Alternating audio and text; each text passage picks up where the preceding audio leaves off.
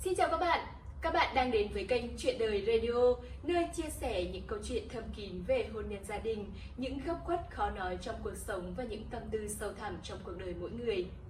Các bạn thân mến, cuộc đời là một mảnh ghép đa sắc màu, trong đó có những mảng màu rực rỡ nổi bật ai cũng có thể nhìn thấy, nhưng cũng có những vệt màu tối nằm sâu phía dưới bức tranh.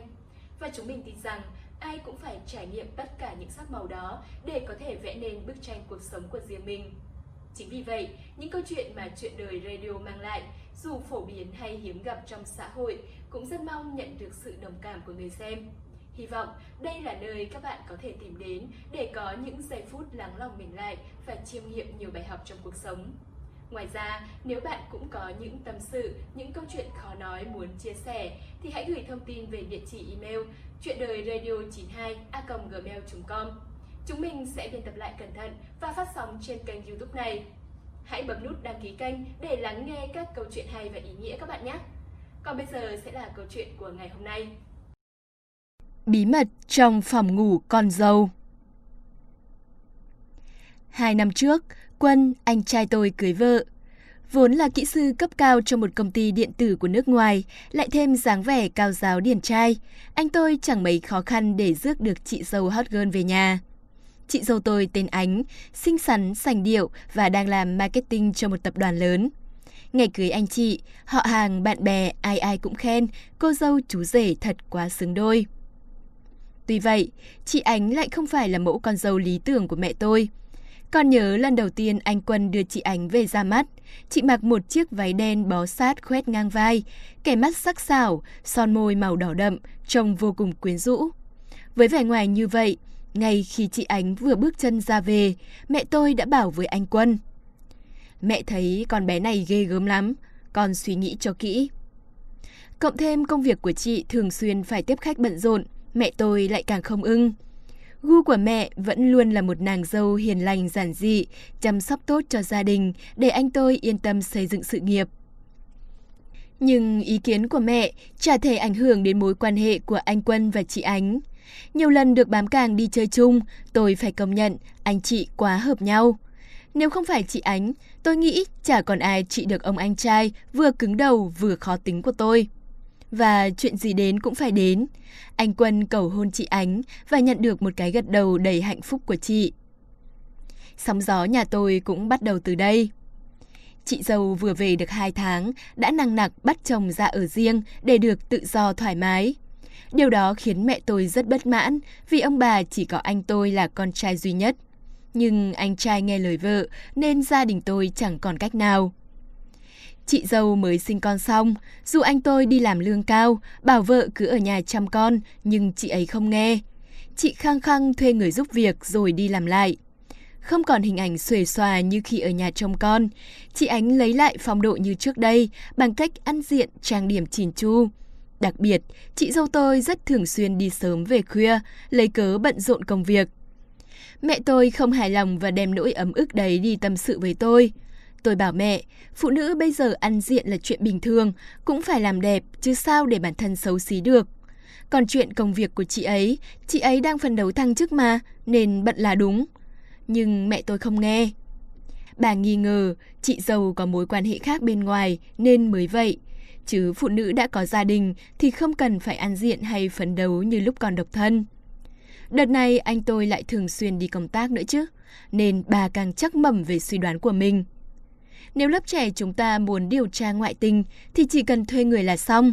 Nhưng thế hệ của mẹ tôi lại có những cách bắt gian vô cùng độc đáo. Sau này bà kể lại, tôi mới biết, chứ lúc đi bắt gian chị dâu, bà đâu thông báo cho tôi. Mẹ tôi bảo hôm đó nghe tin anh Quân đi công tác nên bà đã mượn chìa khóa nhà từ con trai. Sau đó lẻn vào nhà anh rồi nằm phục dưới gầm giường phòng ngủ của anh chị để chờ bắt gian con dâu ngoại tình. Đúng là chỉ mẹ tôi mới nghĩ ra được cách thức đó. Nếu chị Ánh thật sự ngoại tình thì đời nào chị ấy dẫn trai về nhà, khách sạn nhà nghỉ thiếu gì cơ chứ? Bà giải thích hôm đó chị Ánh đã mang con gửi đến nhà mẹ đẻ, còn chị Ô xin thì xin nghỉ về quê. Trong nhà chẳng có ai, khả năng chị Ánh dẫn người tình về là rất cao đấy chứ.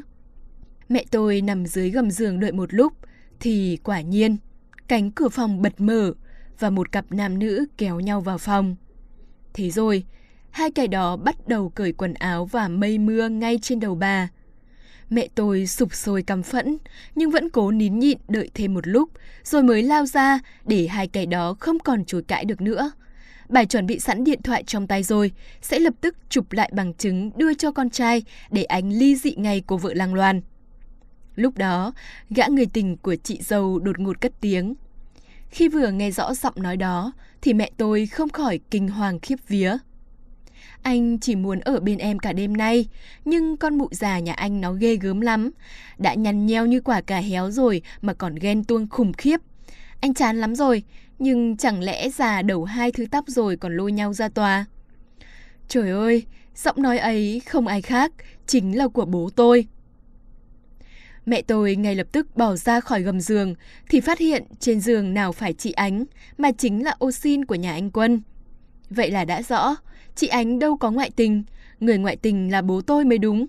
Trong lúc mẹ tôi nằm phục bắt gian con dâu thì chị ấy đang ôm con ngủ khi bên nhà mẹ đẻ kia kia. Hóa ra, bố tôi và chị Osin nhà anh trai đã tàng tiệu với nhau sau những lần ông đến thăm cháu trai. Hôm đó chị Osin quả thực về quê nhưng lại bị bố tôi gọi lên sớm để hẹn hò. Còn tại sao họ vào phòng ngủ của anh trai tôi ấy hả? Đơn giản một lẽ, phòng chị Osin giường hẹp, lại không có đệm êm. Mẹ tôi lập tức làm ẩm ý lên ở nhà anh trai, gọi cho chị dâu về, gọi cả tôi đến, cả nhà loạn cào cào hết lên. Bà còn muốn thông báo khắp làng trên ngõ dưới để bố tôi phải xấu hổ vì già rồi còn không nên nết. Bố tôi và chị ô xin thì chết đứng, không nói được câu gì. Cả hai quỳ xuống xin lỗi mẹ tôi và cầu xin mẹ đừng làm ầm ĩ mọi việc. Tôi và anh Quân lúc đó cũng quá bối rối và giận bố, không còn biết xử lý ra sao. Lúc này, chị Ánh mới cất giọng. Bố và chị Lan đứng lên đi ạ. Rồi tất cả ra phòng khách nói chuyện. Đây là phòng ngủ, là chốn riêng tư của vợ chồng con. Con không muốn mọi người tự tiện xông vào đây hết cả lên như thế này. Sau đó, khi mọi người đã bình tĩnh hơn và đi ra phòng khách, chị Ánh mới tiếp tục. Chị Lan ạ, hôm nay sẽ là ngày cuối cùng chị làm cho nhà em. Em đã rất tin tưởng và luôn coi chị như người trong nhà, giao cho chị toàn bộ công việc quán xuyến căn nhà này. Nhưng chị lại làm việc tay đình như vậy, khiến em quá thất vọng. Chị hãy thu dọn hết đồ đạc của chị và bước chân ra khỏi ngôi nhà này, cũng như đừng bao giờ xuất hiện trước mặt bố mẹ em nữa. Lúc đấy thì chúng ta sẽ không thể ngồi nói chuyện nhẹ nhàng như thế này đâu. Chị Lan ô xin nghe xong cúi gầm mặt, giọng lý nhí mấy câu xin lỗi không ai nghe rõ, rồi nhanh chóng đứng dậy thu xếp đồ đạc. Mẹ tôi thở không ra hơi, chỉ tay về phía chị rồi hét lên, đồ khốn nạn. Bố tôi thì vẫn run run, chưa dám nói câu gì. Lúc này, chị Ánh bất ngờ lại ngồi bên cạnh, cầm lấy tay mẹ tôi rồi nhẹ nhàng nói. Mẹ bình tĩnh lại đi ạ, đừng để xúc động quá sẽ có hại cho sức khỏe đấy ạ. còn không rõ tại sao mẹ lại có thể có mặt ở đây hôm nay để chứng kiến sự việc này. Nhưng lý do có lẽ không quan trọng nữa, vì mẹ đã trải qua những giây phút quá đau lòng rồi. Con nghĩ bây giờ mẹ đang rất mất bình tĩnh, nên đừng vội quyết định điều gì cả. Mẹ hãy cho mình một đêm nghỉ ngơi, sau đó trò chuyện thẳng thắn với bố. Bây giờ bố mẹ cũng đã có tuổi, đã lên chức ông, chức bà. Nếu làm ở Mỹ lên, e là không hay. Còn về phần con, con cũng biết có nhiều điều về con khiến mẹ không hài lòng. Nhưng mẹ yên tâm, dù lối sống và suy nghĩ của con khác mẹ, nhưng khi con đã bước chân vào ngôi nhà này, thì con sẽ luôn là con dâu của bố mẹ, là vợ của anh Quân. Điều này không bao giờ con quên, nên mẹ không cần phải lo lắng về con đâu ạ.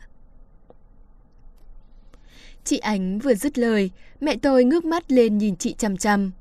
Vậy là chị đã đoán ra lý do mẹ tôi có mặt ở đây. Mẹ tôi lúc ấy vừa ngượng ngùng xấu hổ, vừa bối rối, nên cũng vội vàng chào anh chị và ra về. Bố tôi đứng dậy đi theo, tiếp tục xin lỗi và giải thích. Sau sự việc này, cả tháng trời bố mẹ tôi không nói chuyện với nhau. Bố tôi thì ra chiều hối cải lắm, tranh tôi làm hết việc nhà, lại thường xuyên mua hoa, mua quả cho mẹ. Lâu dần, mẹ tôi cũng chấp nhận tha thứ để nhà cửa yên ổn, bình an sau sóng gió. Còn với chị Ánh, mẹ tôi thay đổi hẳn thái độ vì dường như bà đã hiểu ra con người thật của nàng dâu quý.